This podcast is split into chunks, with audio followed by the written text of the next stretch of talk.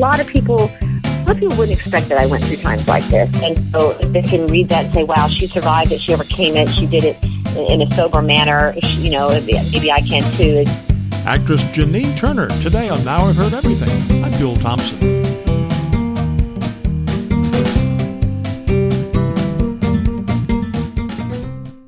Janine Turner is best known for her roles on TV's Northern Exposure and Friday Night Lights and in the movie Cliffhanger. But until 2014, much of her private life, including how she prevailed over heartbreak and alcoholism and the death of her father, had remained pretty much out of public view. That was the year she wrote an autobiography, a book called A Little Bit Vulnerable. And that's when I interviewed her. So here now from 2014, actress Janine Turner. You've been writing books since you were in third grade, I guess, haven't you? Well, I have always loved to write. Yes, yes. That's amazing that you know that. Um, I guess I talked about that in my book a little bit. Um, when I was uh, in third grade, I won a writing contest, which I just remember they. I remember the moment they threw out some sort of um, subject title line and said, "Okay, now write," and uh, I won. And so I remember being enthralled with with just I don't know. You know, I guess it's just one of those things that that comes easily to me. I've often joked that it's my great grandfather in heaven who who loves to write or who loves to write. But the other is I've also loved my founding father since I was eight years old and asked my dad, I said, Dad, if our founding fathers were to come back today, what would they be most disappointed about? So I don't know what eight year old asked that, but I did. I, I have to tell you, I have to tell you, I am hugely impressed that you have saved all or, or so many of the things that you've written in your youth, your teenage years, your your twenties. I mean, most of that stuff that that I had is gone somewhere.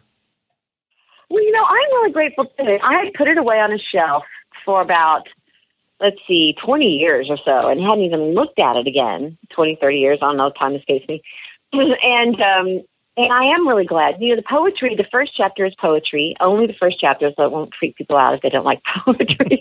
but it really, it really packs an emotional punch in a way that just a simple chronologization of my years could never do because it was harnessed during those moments of emotional um, tribulation.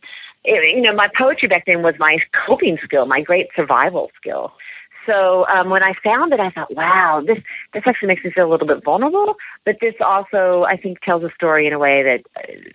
That could not could never be captured now.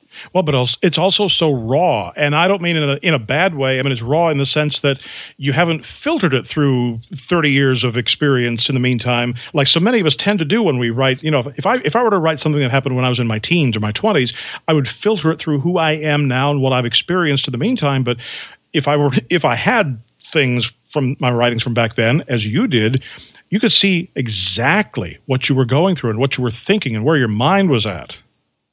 Yes, exactly, and that's why I decided to go ahead and be vulnerable and uh, and publish it because I thought it, it just it can't be replicated, um, and it's it's just gotten a tremendous response where people say that exact thing. It's like wow, you know, because I literally wrote it during during those times. I mean, uh, good, bad, traumatic, uh, dramatic, whatever they were. I, I wrote it down in a thick of the emotional because it literally, because I was, you know, I, I document my sobriety through early sobriety through those days as well. And so I had poetry before sobriety and after sobriety. And, and it really shows a walk through sobriety in a way, uh, that really wouldn't be able to capture it in a basic sort of, uh, looking back in the rearview mirror type thing. It, was, it all happened in the raw right then and there because I would sit down and instead of picking up a drink, I would sit down with this little typewriter mm. and I would just pound away and write or and it really, it really kept me sober. It was a great tool. Wow. Uh, so, was it difficult then to decide what would go in this book and what maybe wouldn't? Well, a little bit. I didn't put everything in there. Um, some, some was just too vulnerable. mm-hmm. Maybe that's for the next book, a little more vulnerable. Um, but it was uh, so there were some that, that I didn't put, and and I, I wanted, you know, but pretty much I put about I put about ninety five percent of it in there. Wow, I mean that's uh, uh, without being too much of a play on words, that is being vulnerable. yeah, yes. I mean, if if it's any consolation to you, as a side note, I mean, many of us on this side of the microphone feel a little awkward making people like you feel a little bit vulnerable because there is, I mean, when you put your life out there, especially in a very frank way like you have, we have a responsibility not to to take unfair advantage of that and try to poke you with it. I mean, it's we, have, we should instead respect you for what you've done, which is to lay bare the parts of your life that maybe other people wouldn't. Well, I appreciate it. Not everybody's that classy, um, I might add. Um, but you know, I just feel the reason I did it is is because I thought, well, if someone can can read this and see that I went through this, because I think a lot of people, a lot of people wouldn't expect that I went through times like this. Um, and so if they can read that and say, wow, she survived it, she overcame it, she did it in a sober manner, you know, maybe I can too. It's, you know, if one person gets through a depressed time or decides to get sober in some sort of way, then it then it's worth it. The whole thing's worth it. Well, you know, the, the obviously the stereotype of actors in general, you must be high or drunk at all times on something or other because uh, you know we've all heard the stories of you know uh, of celebrities who we loved and respected, and it turned out they went through their entire career stoned or high or drunk or whatever. I mean, how do, how do you then fight that stereotype and reveal to us, well, okay, not all of us are like that? Well, I talk about that in my book, actually, and um, you know, I I believe, having walked through this, having I did some acting before, and then I did a lot of acting after because I, you know, this is before Northern Exposure. I got sober at age 23, but we are more in touch with our emotional life, uh, with with our feelings when we don't you know, and I never did drugs, it was all alcohol, but when we don't use or drink, I believe we are more in touch with our emotions, um, more vulnerable, more able to, to, to bring to light the, the, the, the openness of soul, so to speak, that one needs to reveal on screen. Um, and that's, so that's a misnomer. I think a lot of actors think that, like, oh, if I were to get sober, then, then I wouldn't be able to, to act or, but that, I think that's wrong. I think it actually blocks. I think for those who have the hereditary gene and for struggle with alcohol, um, I think that it, it blocks all the God given purpose and destiny within one's life. And it's very, very unfortunate. And I also, uh, when I watch actors, I want to see them, if they're portraying drunk or, or drugged or something of that nature, I want to see them act that. That's acting. If I can tell on screen that someone looks, they're supposed to be playing drunk or drugged and they are drunk and drugged, I consider it a cheat. That's not acting. It's not acting at all. that's just that's just their reality. yeah, yeah, yeah. It's much more fascinating uh, to watch someone like Meryl Streep, who you know is sober when she acts, portray to, to portray as someone uh, in a movie I saw recently that she did. What was it? It was oh gosh, I forget the Mm, uh, yeah. County, Osage yeah. County. Right, right, yeah. Uh, and you know, she's such a professional. She was sober. To watch her play drunk, it's fascinating. But if you know someone already is, it's it's not. Well, ha- having wrestled with alcoholism yourself, does it make you at all uncomfortable now to see like 60s sitcoms where they deal with drunkenness as a punchline? I mean, when you have Foster Brooks and, and Otis the Town Drunk on the Andy Griffith Show and we treat it har, har, har, that's so funny. Mm-hmm. It's not so funny. No, it's not funny. Um, I think that the I, I won't even go see those movies that are out now, even um, about the the Hangover movies, because um, you know, a lot of people when they go into blackouts, um, which people don't really even understand, a blackout is when you're still functioning, but you just don't remember what you're doing. Mm-hmm. And whereas opposed to just passing out, a lot of people have blackouts, and so they're functioning, but they don't remember anything. And that's when really devastating, tragic things occur.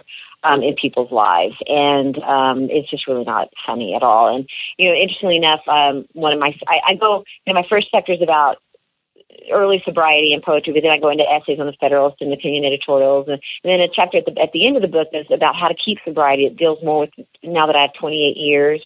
And I go into more depth about, um, with all different types of genres, uh, radio talk show transcripts, speeches, a, a transcript with Bob Beckel, um, a Democrat, but we find common ground about sobriety. And, and I even have a letter from my great grandfather, uh, we call him Grandpa JB, who at, in the early 1900s, late 1800s, was was withdrawing from John Barleycorn, is what he called it. Mm. And he wrote. See, I'm I'm grateful he wrote. He did the same thing.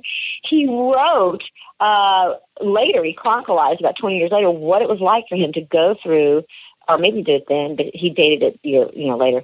To what it was go, what it was like to go through the withdrawals with the snakes he saw on the wall and the the raccoons and and pictures talking. And so I put that in the book as well. And so it's just, just a real, it's a journey. Wow. Now I wanted to ask you, you were so devoted to your father and he passed away as you were putting this book together.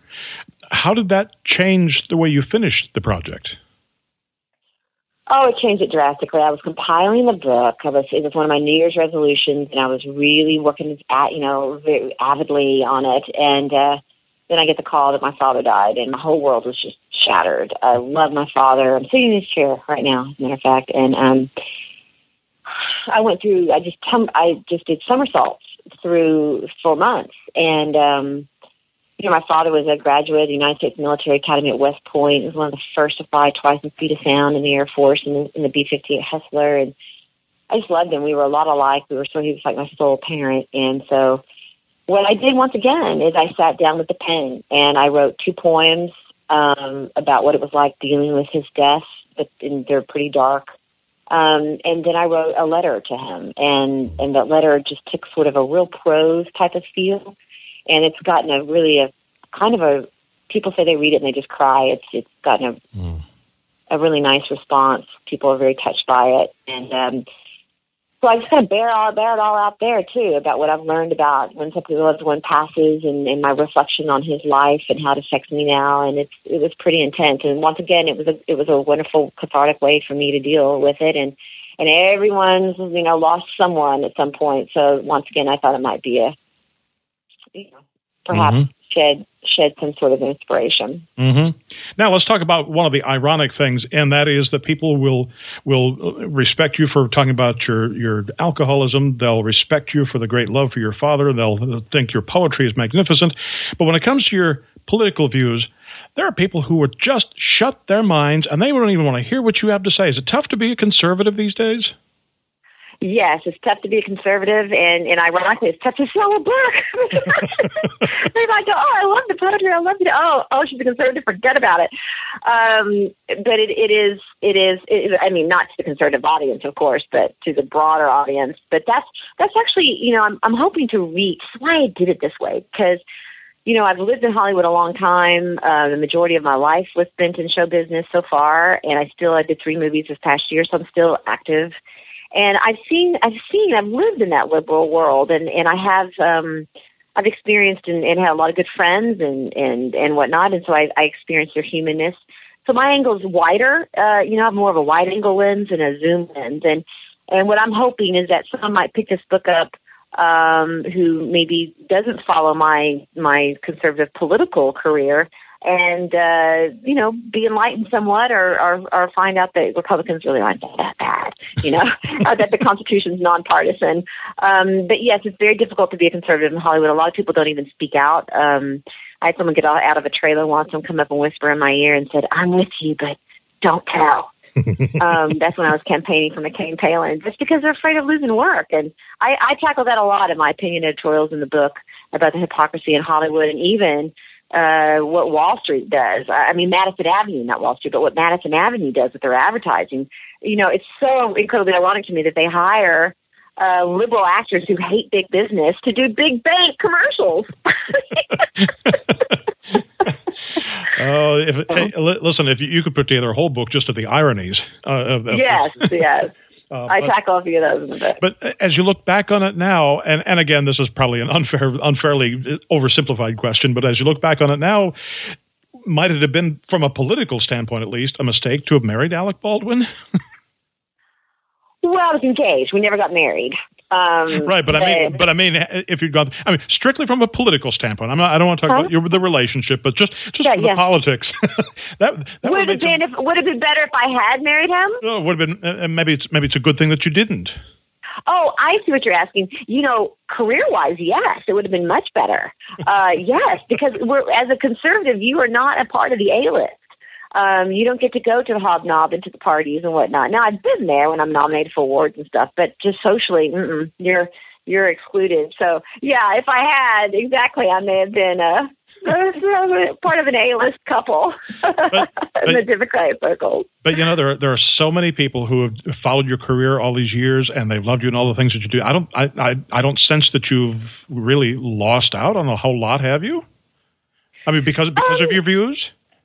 No, you know, some. I, I think there are some things for sure, absolutely. Um, just, just for no other reason, I, I just, you know, I wasn't willing to take my clothes off. Or, you know, it's like mm-hmm. a, lot, a lot of my comrades were whipping their tops off, and I didn't want to do that either. So, I mean, it might have, but, but you're right. I mean, I, I think that there are. Um, Northern Exposure was awesome, a great, great experience in my life. I, I just did. uh you know, you don't really know a lot of the movies that you don't get or why you don't get them, but but I just um I have worked and continue to work and and I think that it's it's it's you do miss out on some work, but Hollywood isn't an all bad place. If you are working, you are a successful actor.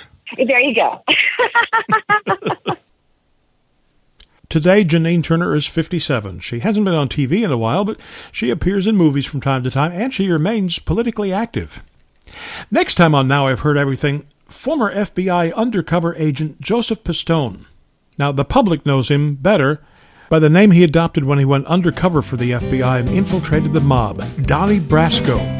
My 1989 interview with Joe Pistone. Next time on Now I've Heard Everything. I'm Bill Thompson.